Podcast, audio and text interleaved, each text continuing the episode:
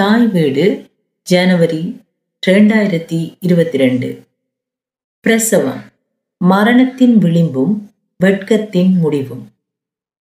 எழுதியவர் நிலாந்தி சசிகுமார். ஒரு பெண்ணாக பிறந்துவிட்டாலே கற்பை எனும் உறுப்பு செயற்பட்டே ஆக வேண்டியது அவசியமாகிறது. மாதவிடாயையும் கருக்கட்டளையும் இந்த கற்பையுடன் தொடர்புறுத்தி பார்க்கலாம். மாதவிடாயாக இருக்கட்டும். இல்லையெனில் குழந்தை பிறப்பாக இருக்கட்டும். இவற்றில் ஒன்று நிகழாமல் போனாலும் பிரச்சனையாக பார்க்கப்படுகின்றது. மாதவிடாயை எடுத்துக்கொண்டால் அது வர முன்னும் வந்த பின்னும் வராவிட்டாலும் நிற்கும் காலத்திலும் நின்ற பின்னும் பெரும்பாலான பெண்களை உச்சபட்ச வேதனைக்கு ஆளாக்கிவிட்டுத்தான் செல்கிறது. ஆனால் இந்த வேதனையை பற்றிய புரிதல் ஆண்களிடம் இருப்பது மிக மிக குறைவு. சில ஆண்கள் அதற்கு நாங்கள் என்ன செய்வது? அது பெண்களின் பிரச்சனை என்று ஒதுங்கி விடுவதனை நாம் சமூகத்தில் காணக்கூடியதாக இருக்கிறது. இவர்களில் இருந்து சற்று வேறுபட்டு அந்த நாட்களில் ஆறுதலாக இருக்கும் ஆண்களும் இருக்கிறார்கள். இந்த காலகட்டத்தில் பெண்களுக்கு ஆதரவாகவும் அன்பாகவும் உறுதுணையாகவும் இருப்பது குறித்த பெண்ணின் உடல் உள்ள நலத்திற்கு முக்கியமானதாகும். தனது மனைவியை பிற ஆண்கள் ஏறெடுத்தும் பார்க்கக்கூடாது தனது மனைவி கையில்லாத சட்டை குட்டை பாவாடை போடக்கூடாது. அடக்க ஒடுக்கமாக இருக்க வேண்டும். குழந்தைக்கு பால் கொடுக்கையில் மார்பகங்களை மறைக்க வேண்டும். மார்பு திறந்திருந்தால் பெருந்தவறு என ஒவ்வொரு தடவையும் தமது மனைவியரை பொத்தி பொத்தி வைத்திருக்கும் ஆண்களுக்கு பிரசவத்தின் போது பெண்களுக்கு நடைபெறும் பிரச்சனைகள் தெரிய வாய்ப்பில்லை. எனது முதல் பிரசவம் இரண்டாயிரத்தி பதிமூன்றில் நிகழ்ந்தது. ஒவ்வொரு கிளினிக்கின் போதும் நடக்க முடியாமல் முழு உடலையும் அசைத்தபடி போய் அமர்வதும் உயர்ந்த கட்டிலில் ஏறி படுத்து சட்டையை தூக்கி அடிவயிற்றை காட்டுவதும் நிகழும். அப்போதெல்லாம் எனக்கு மிகவும் வெட்கமாய் போய்விடும். ஆண் வைத்தியர் வேறு எங்கே சட்டையை தூக்கும் போது ஏடாகூடமாக ஏதாவது தெரிந்துவிடுமோ என கவனமாக இருப்பேன். ஆனால் அவரோ அதை பற்றி அலட்டிக் கொள்ளாமல் அடிவயிற்றில் கையை வைத்து அழுத்தி குழந்தையின் தலை இறங்கியுள்ளதா என பரிசோதிப்பார். ஒருமுறை பிரசவ அறையை பார்வையிட கர்ப்பிணி தாய்மார்களே அழைத்துச் சென்றார்கள். உள் நுழையும் போது அப்போதுதான் பிரசவித்திருந்த ஒரு தாய் கட்டிலில் படுத்திருக்க அவரது மார்பின் மேலே ரோசா நிறத்தில் ஒரு சிசு சுருண்டு கிடந்தது. அதை பார்த்த மாத்திரத்திலேயே அழ ஆரம்பித்த நான் அதற்குள் இருந்து வெளியே வரும் வரை நிறுத்தவில்லை. பயமா ஆனந்தமா அல்லது அந்த அற்புதமான தருணத்தை கண்ட நான் வெளியிட்ட உணர்வா என எதுவும் புரியவில்லை. அன்று அந்த பெண்ணை தவிர வேறு தாய்மார் யாரும் உள்ளே இருக்கவில்லை. அதனால் அங்கு என்ன விதமான நடைமுறைகள் பின்பற்றப்படுகின்றன என்பதனை பற்றி நான் அறிந்து கொள்ள முடியவில்லை. குறித்து தரப்பட்ட நாளும் வந்தது. அம்மாவின் துணையுடன் சென்று வைத்தியசாலையில் அனுமதிக்கப்பட்டேன். உடைகளை மாற்றிவிட்டு வாட்டிற்குள் வருமாறு சொன்னார்கள். உள்ளாடைகள் ஏதுமற்று பெட் ஜாக்கெட் லுங்கியை மட்டும் போட்டுக்கொண்டு இரட்டை பின்னலுடன் பிள்ளைக்கு தேவையான பொருட்கள் சகிதம் வாட்டுக்குள் அடியெடுத்து வைக்கிறேன். ஒரு ஒப்பாரி சத்தம் தான் என்னை வரவேற்றது. மருண்ட விழிகளுடன் திரும்பி பார்க்கிறேன். அங்கே ஒரு தாய் தலையில் அடித்து கதறிக்கொண்டிருக்க அருகில் இரு ஆண்கள் சோகத்தின் மொத்த ரூபமாய் நின்றிருந்தனர். கட்டிலில் சோர்வுடன் ஒரு பெண் கண்ணை மூடியபடி படுத்திருந்தாள். அனைவரின் பார்வையும் அவர்களையே மொய்த்திருக்க நான் மெதுவாக நகர்ந்து எனக்காக ஒதுக்கப்பட்ட கட்டிலை அடைகிறேன்.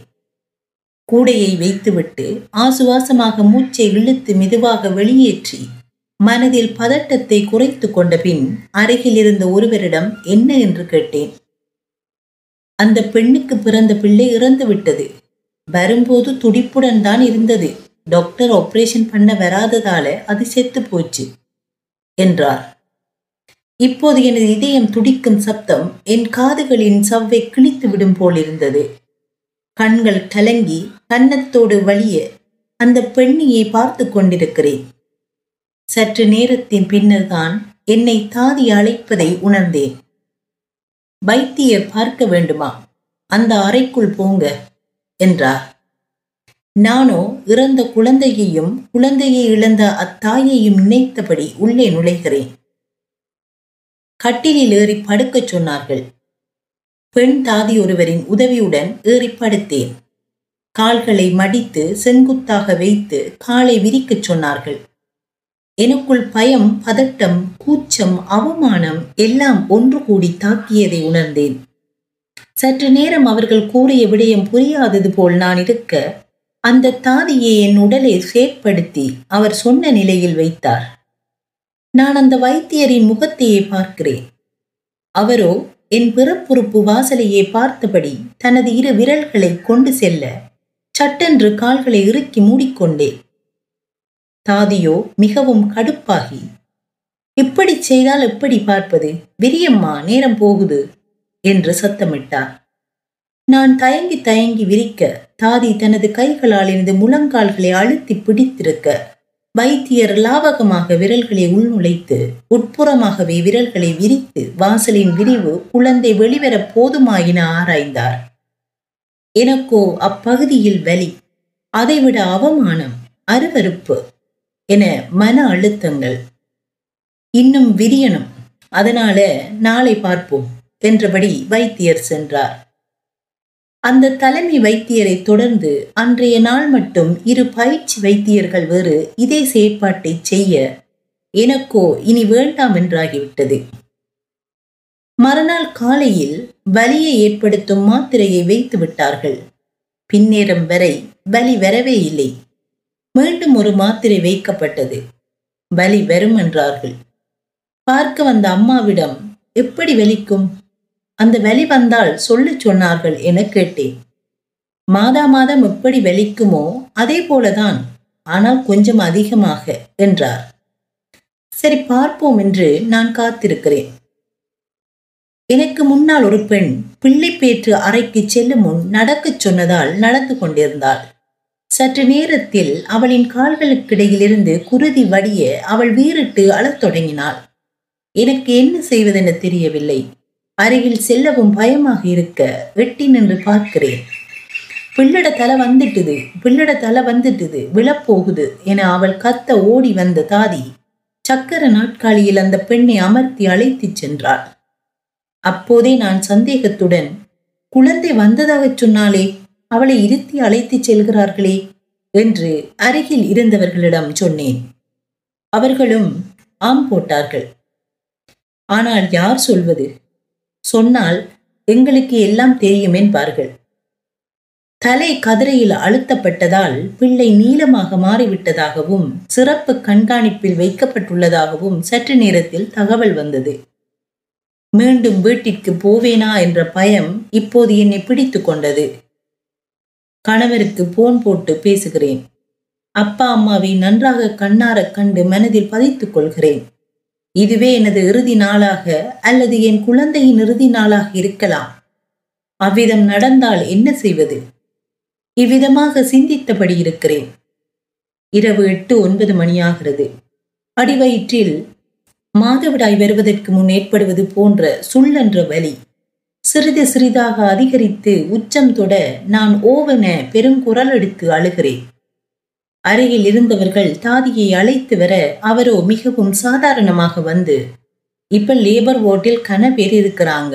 உங்களையும் கொண்டு போக இயலாது. பேசாமல் படுங்க. காலையில பார்ப்போம் என்றார். எனக்கோ வலையில் உயிர் போகிறது. எனக்காக அருகில் இருந்தவர்கள் சிபாரிசு செய்கிறார்கள். ஆனால் அந்த தாதி எனக்கு ஒரு ஊசி ஒன்றை போட்டுவிட்டு கொஞ்சம் தூக்கம் வரும் தூங்குங்க. காலையில் பார்ப்போம் என்று கடந்து சென்று விட்டார். தூக்க ஊசி வேலை செய்ய அதையும் மீறி வலி என்னை பதறடிக்க நான் பட்ட அவஸ்தையை சொல்ல வார்த்தைகள் இல்லை இறுதியாக எனது அழுகை தாதியின் தூக்கத்தை கெடுத்திருக்க வேண்டும். போய் ஒரு பெண் வைத்தியரை அழைத்து வந்தார். அவரோ எழுந்து வாங்க வாசலை பார்ப்போம் என்றார். இது வேறையா? என்று நினைத்தபடி முடியாமல் தள்ளாடி லுங்கி நழுவ நழுவ நடந்து போய் படுத்தேன். வாசலில் கைவிட்டு பார்த்த பின் எனிமா கொடுத்து லேபர் ஓட்டுக்கு அனுப்புங்க என்றார். அப்படி சொன்னதே பெரிய ஆறுதலாக இருந்தது. இனி குழந்தையை எடுத்து விடுவார்கள். வலி போய்விடும் என்ற நம்பிக்கையில் தயாராகிறேன். லேபர் போட் அன்று பார்த்தது போல் இல்லாமல் பத்து கட்டிலிலும் பத்து பெண்கள் கத்திக்கொண்டும் அரற்றிக்கொண்டும் கத்தி ஓய்ந்தும் மயக்க நிலையிலும் இருந்தார்கள்.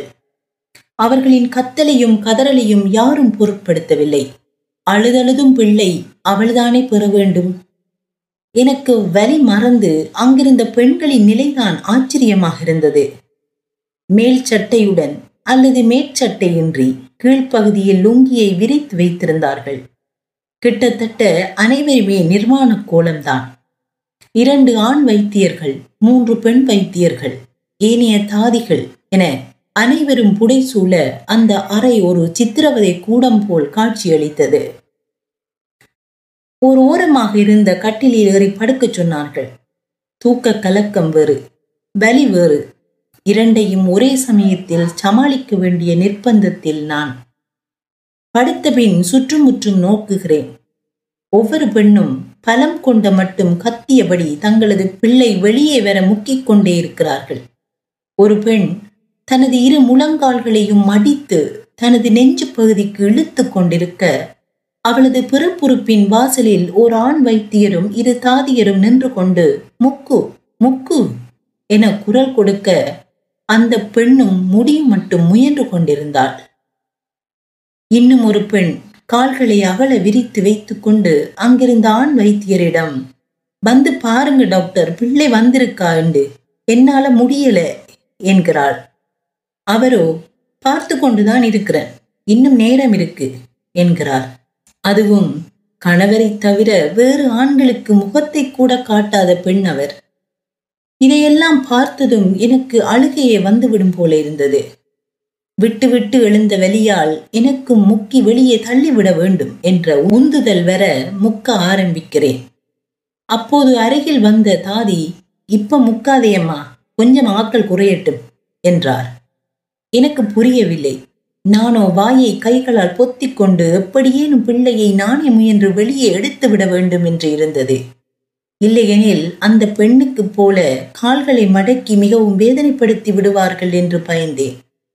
அப்பப்போ வெளியேறிய திரவம் மலமா சலமா குருதியா என்னவென்றே தெரியவில்லை. இருப்பினும் மலமெனில் திட்டுவார்களோ இது என்னடா மலம் கழிப்பது போல ஒரு உணர்வு என்று நினைத்தபடி அழுகையை அடக்கியபடி மூக்குகிறேன். எனக்கோ யாரையாவது எதையாவது பிடித்து கொண்டால் நன்றாக இருக்கும் என தோன்றியது. ஆனால் யாரும் அருகில் வரவில்லை. பிடித்து கொள்ளவும் அந்த கட்டிலில் எதுவும் இல்லை. அது உயரமான கட்டில் வேறு. சற்று புரண்டாலும் கீழே விழுந்து விடும் அபாயம் உண்டு. அப்படி விழுந்தால் நானோ அல்லது என் வயிற்றில் இருக்கும் பிள்ளையோ இறப்பது நிச்சயம். தூக்க கலக்கத்திலும் வலியின் உக்கிரத்திலும் விழுந்துவிடக் கூடாதே என்ற பதட்டத்துடன் ஒரு கையால் கட்டிலின் விளிம்பை பலமாக பிடித்து கொண்டேன். சற்று நேரத்தில் வந்த தாதி நான் சொல்ல சொல்ல கேளாமல் முக்கறியாமா எங்க பாப்பம்? என்றபடி லுங்கியை விலக்கி வாசலை பார்த்தார். பின்னர் எழும்பி உள்ளே இருக்கும் அறை கட்டிலில் படு என்றார். எனக்கோ யாரேனும் தூக்கிச் சென்று உதவினால் நன்றாக இருக்கும் என தோன்றியது. ஆனால் நானாகவே மெதுவாக எழுந்து லுங்கியை பிடித்தபடி கால்களை பரப்பி வைத்து இடறி இடறி நடந்து உள்கட்டிலில் ஏறி படுத்தேன். ஒரு பெண் வைத்தியரும் ஒரு தாதியும் அருகே வர நான் கால்களை தூக்கியபடி இறுதி முக்கலாக பலம் கொண்ட மட்டும் முயல குழந்தை வருவது போன்ற உணர்வு. அந்த நேரம் பார்த்து அந்த வைத்தியர் தன் கையில் வைத்திருந்த பிளேட்டால் ஒரு கிளி குழந்தை வெளியில் வந்துவிட்டது. பொறுத்து கொண்டு நின்ற ஒரு பொருளை எடுத்துவிட்ட நிம்மதியொன்று என்னை சூழ. வெளியே வந்த பிள்ளையை தூக்கி என்ன பிள்ளை என்று பாருங்கள் என்றார்கள். ஆண் பிள்ளை என்றே என் திறந்திருந்த மார்பில் போட்டார்கள். வெள்ளை வெளிரென ஒரு மென்சவ்வு போன்ற இலையால் போர்க்கப்பட்டு கண்களை திறந்தும் மூடியும் பார்வையை அலைய விட்டபடி ஒரு சிறு உருவம் அவர் மூடிய கைகளால் என் முகத்தில் தடவிய போது எங்கிருந்தோ சுறுசுறுவென்று ஓடி வந்து மார்பில் சேர்ந்தது ஒரு திரவம். மார்பின் காம்பை குழந்தையின் வாயில் நுழைத்து விட்டார் தாதி. பால் குடிக்க யார்தான் சொல்லிக் கொடுத்தார்களோ தெரியாது. தன் சின்ன தாடையை அசைத்து அசைத்து உறிஞ்சி உறிஞ்சி குடிக்க ஆரம்பித்தான். அந்த சுகத்தில் இத்தனை நேரம் பட்ட வலி மறந்து விட்டது ஆனாலும் இன்னும் பிறப்புறுப்பு பகுதியில் எறும்பு கடிப்பது போன்ற உணர்வு. என்னவென்று பார்க்கிறேன். வைத்தியர் வெட்டிய பகுதியை தைத்துக் கொண்டிருக்கிறார். அருகில் இருந்த கட்டிலில் ஒரு பெண் தன் கால்களை பரப்பியபடி மார்பில் குழந்தையுடன் கிடக்கிறாள். அவளது பிரசவத்தை பார்த்த அந்த ஆண் வைத்தியர் தனது முழு கையையும் கிழிக்கப்பட்ட அவளது பிறப்புறுப்பு வாசலுக்குள் நுழைத்து கற்பைக்குள் இருந்த கழிவுகளை வாரி இறைத்துக் கொண்டிருந்தார். அவளோ சிறு முனகளுடன் குழந்தையை பார்த்து பூரித்துக் கொண்டிருந்தாள். எனக்கு அவ்விதம் இந்த பெண் வைத்தியர் சுத்தம் செய்யவில்லையே என நினைத்து கொண்டேன். அவ்விதமாகவே அருகருகே வேறு பல பெண்கள் பிரசவத்திற்கும் பிரசவத்திற்கு பின்னரான செயற்பாட்டிற்குமாக காத்திருந்தனர். அப்போதுதான் என்னைப் போலவே எல்லா பெண்களும் வெட்கம் என்ற ஒன்றை துறந்துவிட்ட நிலையில் இருந்ததை உணர்ந்தேன். நிர்வாணம் என்பது வெட்கப்பட வேண்டிய ஒன்றல்ல என்பதையும் அதில் எமது வாழ்வை முடிவடைந்து விடுவது இல்லை என்பதும் புரிந்தது. இத்தனை பேர் பார்த்த பின்னும் இந்த உடலுடன் தான் வாழப் போகிறோம் என்றால் இதில் வெட்கப்பட என்ன உள்ளது? புருஷனுடன் படுக்கும்போது மட்டும் சுகமா இருந்ததோ? சும்மா காலை தூக்கு. இல்லாட்டி உனக்கு தூக்க தெரியாது பார். இது எத்தனையாவது? போதுமா? அடுத்த முறை வருவியா? முதலில் போய் குடும்ப கட்டுப்பாடு பண்ணு. மூன்று போதும். இவையெல்லாம் பிரசவ அறையில் கேட்ட வார்த்தைகள். முதல் பிரசவம் என்பதாலோ என்னவோ என்னிடம் இந்த கேள்விகள் கேட்கப்படவில்லை. என்றாலும் கேட்கப்பட்ட பெண்களின் மனநிலையை நினைத்து பார்க்கிறேன். மீண்டும் ஒரு பிரசவத்தை அவளால் நினைத்து பார்க்க முடியுமா? மீண்டும் வரக்கூடாது என அவள் அந்த அறையில் எடுக்கும் முடிவு நிறைவேறுமா? அதில் ஒரு பெண் எனக்கு இனி பிள்ளையே வேண்டாம் அப்பா என்னை விட்டு விடுங்கள் என்று ஒரே அழுகை. அப்போது அந்த தாதி இது முதல் பிள்ளையா? என கேட்க இல்லை நாலாவது என்றார் வலியையும் மறந்து சிரித்து விட்டேன். எல்லாம் முடித்துவிட்டு என்னை எழுப்பாமலே உடலை சுத்தப்படுத்தி புது லுங்கி பெட் ஜாக்கெட் மாற்றி சுத்தப்படுத்திய குழந்தையை மார்பில் கிடத்தி வாட்டுக்கு கொண்டு சென்றார்கள். அங்கிருந்த கட்டிலில் இறங்கி படுக்கச் சொல்ல நானும் சிரமப்பட்டு இறங்கினேன். இறங்கிய நொடியே கால்களில் குருதி வழிந்து நிலத்தை நனைக்க தாதியோ ஓடி வந்து பிள்ளையை பிடித்தபடி போய் சரியாக துணியை வைத்து கொண்டு வா என்றார். கழிவறை நோக்கி மெதுவாக தொடைகளை இறுக்கி பிடித்தபடி அடியெடுத்து வைத்துச் செல்கிறேன். குந்த முடியவில்லை. நின்றபடி துணியை சரி செய்து கொண்டு மீண்டும் வருகிறேன். ஒரு பேப்பர் துண்டை தந்து ஊற்றிய குருதியை துடைத்து விடும்படி கூறுகிறார்கள். குனிய முடியாமல் குனிந்து அந்த குருதியை துடைத்து எறிகிறேன். பின் கட்டிலில் அமர குழந்தையை தந்துவிட்டு செல்கிறார். அழுகை தொண்டையை அடைக்க மிகச் சிரமப்பட்டு கண்ணீரை அடக்குகிறேன். அருகில் இருந்தவர்கள் ஆறுதலாக பார்க்க கொஞ்சம் ஆசுவாசப்பட்டேன். மதியம் பார்க்க வந்த கணவர் அம்மா அப்பா அனைவரும் குழந்தையை பார்த்து ஆனந்தம் கொள்ள எனது வலிகளும் மறைந்ததாகவே தோன்றியது.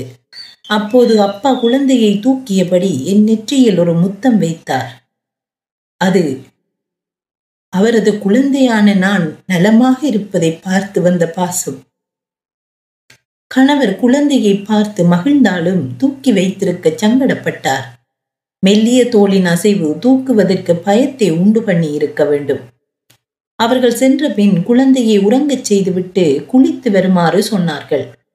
குழந்தையை பாதுகாப்பாக படுக்கச் செய்த பின் அருகிருந்தவர்களை பார்க்கச் சொல்லிவிட்டு குளித்து வந்தேன். பின்னேரம் வைத்தியர் வந்தார். ஒவ்வொருவரும் வாங்க வைத்தியர் பார்க்க வேண்டும் என்றார்கள். மீண்டும் பிறப்புறுப்பில் தையல் சரியாக உள்ளதா? என்று பார்க்க படுக்கச் சொன்னார்கள். இதற்கு முடிவே இல்லையா? என்று நினைத்தபடி அந்த இறுதிச் சோதனையையும் முடித்து கொண்டேன். அப்போது குடும்ப கட்டுப்பாடு செய்து கொள்ளுமாறு கூறினார்கள். நான் அதற்கு உடன்படவில்லை. கணவர் வெளிநாடு போக போகிறார் என்று கூறவும் சரி என்று விட்டுவிட்டார்கள். வீட்டிற்கு வந்ததும் ஒரு மாதம் அளவிற்கு குருதியின் ஓட்டம் நிற்கவில்லை. அதே நேரம் மலசலம் கழிக்கையில் முக்கிப் போனால் தையல் பிரிந்து விடுமோ என்ற பயம். தையலின் இறுதி துண்டு துருத்திக் கொண்டு வலியை ஏற்படுத்தி கொண்டே இருந்தது. மெதுவாக தையலை தடவி பார்க்கிறேன். அது பிறப்புறுப்பில் இருந்து மலவாசல் வரை சென்றிருந்தது. சிறிதாக கத்தி கீறினாலே ஆளும் பெண்கள் இந்த வெட்டுக்களையும் வலிகளையும் எப்படித்தான் தாங்குகிறார்களோ என நினைக்க ஆச்சரியமாகவும் பெருமையாகவும் இருந்தது. வீட்டில் இருக்கையில் நிலத்தில் தான் அதிகம் இருக்க வேண்டும் என்றும் கால்களை நீட்டி ஒன்றின் மேல் ஒன்றை போட்டு பிறப்புறுப்பை இறுக்கி மூடியபடி இருக்க வேண்டும் என்றும் சொன்னார்கள். காரணம் தளர்ந்திருக்கும் கற்பைக்குள் பிறப்புறுப்பின் வழி காற்று நுழைந்தால் வயிறு ஊதி தொப்பை வைக்கும் என்றார்கள். எனக்கோ தையலின் இறுதி முடிச்சு குத்தி குத்தி வலியை ஏற்படுத்தியதால் அவ்விதம் இருக்கவே முடியவில்லை. இதனால் பிரசவத்தின் பின்னர் சற்று தொப்பை போட்டுவிட்டது. பிரசவத்தின் பின் அதிகமான பெண்களின் உடலில் மாற்றம் ஏற்படுவதும் இதனால் தான் என நினைக்கிறேன்.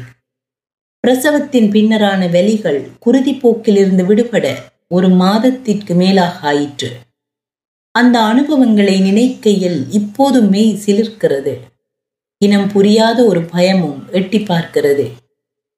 குழந்தை பிறந்து ஆறு மாதங்கள் அல்லது ஒரு வருடத்திற்குள்ளாக மீண்டும் ஒரு குழந்தையை சுமக்கும் நிலைக்கு தள்ளப்படும் பெண்கள் நிறைய பேரை கண்டிருக்கிறேன். அந்த ஆண்கள் மேல் ஆத்திரமாத்திரமாக வரும். எமது சமூகத்தில் தான் குழந்தை பெற்றுக்கொள்ள போவதில்லை என்ற முடிவை ஒரு பெண் எடுக்கக்கூடியதாக உள்ளதா? ஒரு பெண் அவ்வாறு வெளிப்படுத்தினால் அதற்கு பிள்ளைகள் இல்லாமல் எவ்வளவு பேர் கவலைப்படுகிறார்கள்? ஒரு ஆண் குழந்தை வேண்டும். ஒரு பெண் குழந்தை வேண்டும். ஆக குறைந்தது நான்கு பிள்ளைகளாவது பெற்றெடுக்க வேண்டும். பிள்ளைகள் என்றால் சந்தோஷம் தானே. நீ பெத்துக்கொடு நான் பார்த்து கொள்கிறேன் என்று பல காரணங்களை முன்வைத்து அவளது கருத்தினை நிராகரித்து விடுகிறார்கள். குழந்தையை சுமந்து பெற்றெடுத்து பாலூட்டி வளர்க்கும் நிலையில் பெண்ணே இருப்பதனால் குழந்தைகளை பெற்றுக்கொள்வது தொடர்பாக அவளது விருப்பத் தெரிவு இன்றியமையாதது. குழந்தை பேரோ உடலுறவோ எதுவானாலும் பெண்ணினது உடல் உளநிலை விருப்பு வெறுப்பு என்பவற்றை கருத்தில் கொள்ள வேண்டும். குறிப்பாக பெண்ணின் உடலை பற்றியும் அவளது உளநலன் பற்றியும் அவள் வைத்தியசாலையில் படப்போகும் வேதனை சங்கடங்கள் பற்றியும் பிரசவத்தின் பின்னர் குழந்தை வளர்ப்பிலும் அக்கறை எடுக்கும் ஆண்களே சிறந்த வாழ்க்கை துணையாக முடியும். எத்தனை வலிகளையும் வேதனைகளையும் அனுபவித்த பின்னும் ஒரு பெண்ணின் உடலானது தன்னைத்தானே சுகப்படுத்திக் கொண்டும் மனதை திடப்படுத்திக் கொண்டும் ஜதார்த்தத்தில் வாழ முற்படுகிறது. அதிலும் மீண்டும் மீண்டும் குழந்தைகளை பிரசவிக்கவும் தன்னை தயார்படுத்திக் கொள்கிறது. இதுவே இயற்கை பெண் உடலுக்கு வழங்கியுள்ள அற்புதம். ஆனாலும் குழந்தை பேரின் போது பெண்ணின் உடலும் மனதும் அடையும் துன்பத்தை வார்த்தைகளுக்குள் அடக்கிவிட முடியாது. இருப்பினும் ஒவ்வொரு பெண்ணின் எதிர்பார்ப்பும் புரிந்து கொள்ள முயற்சி செய்யுங்கள் என்பதாகவே இருக்கிறது.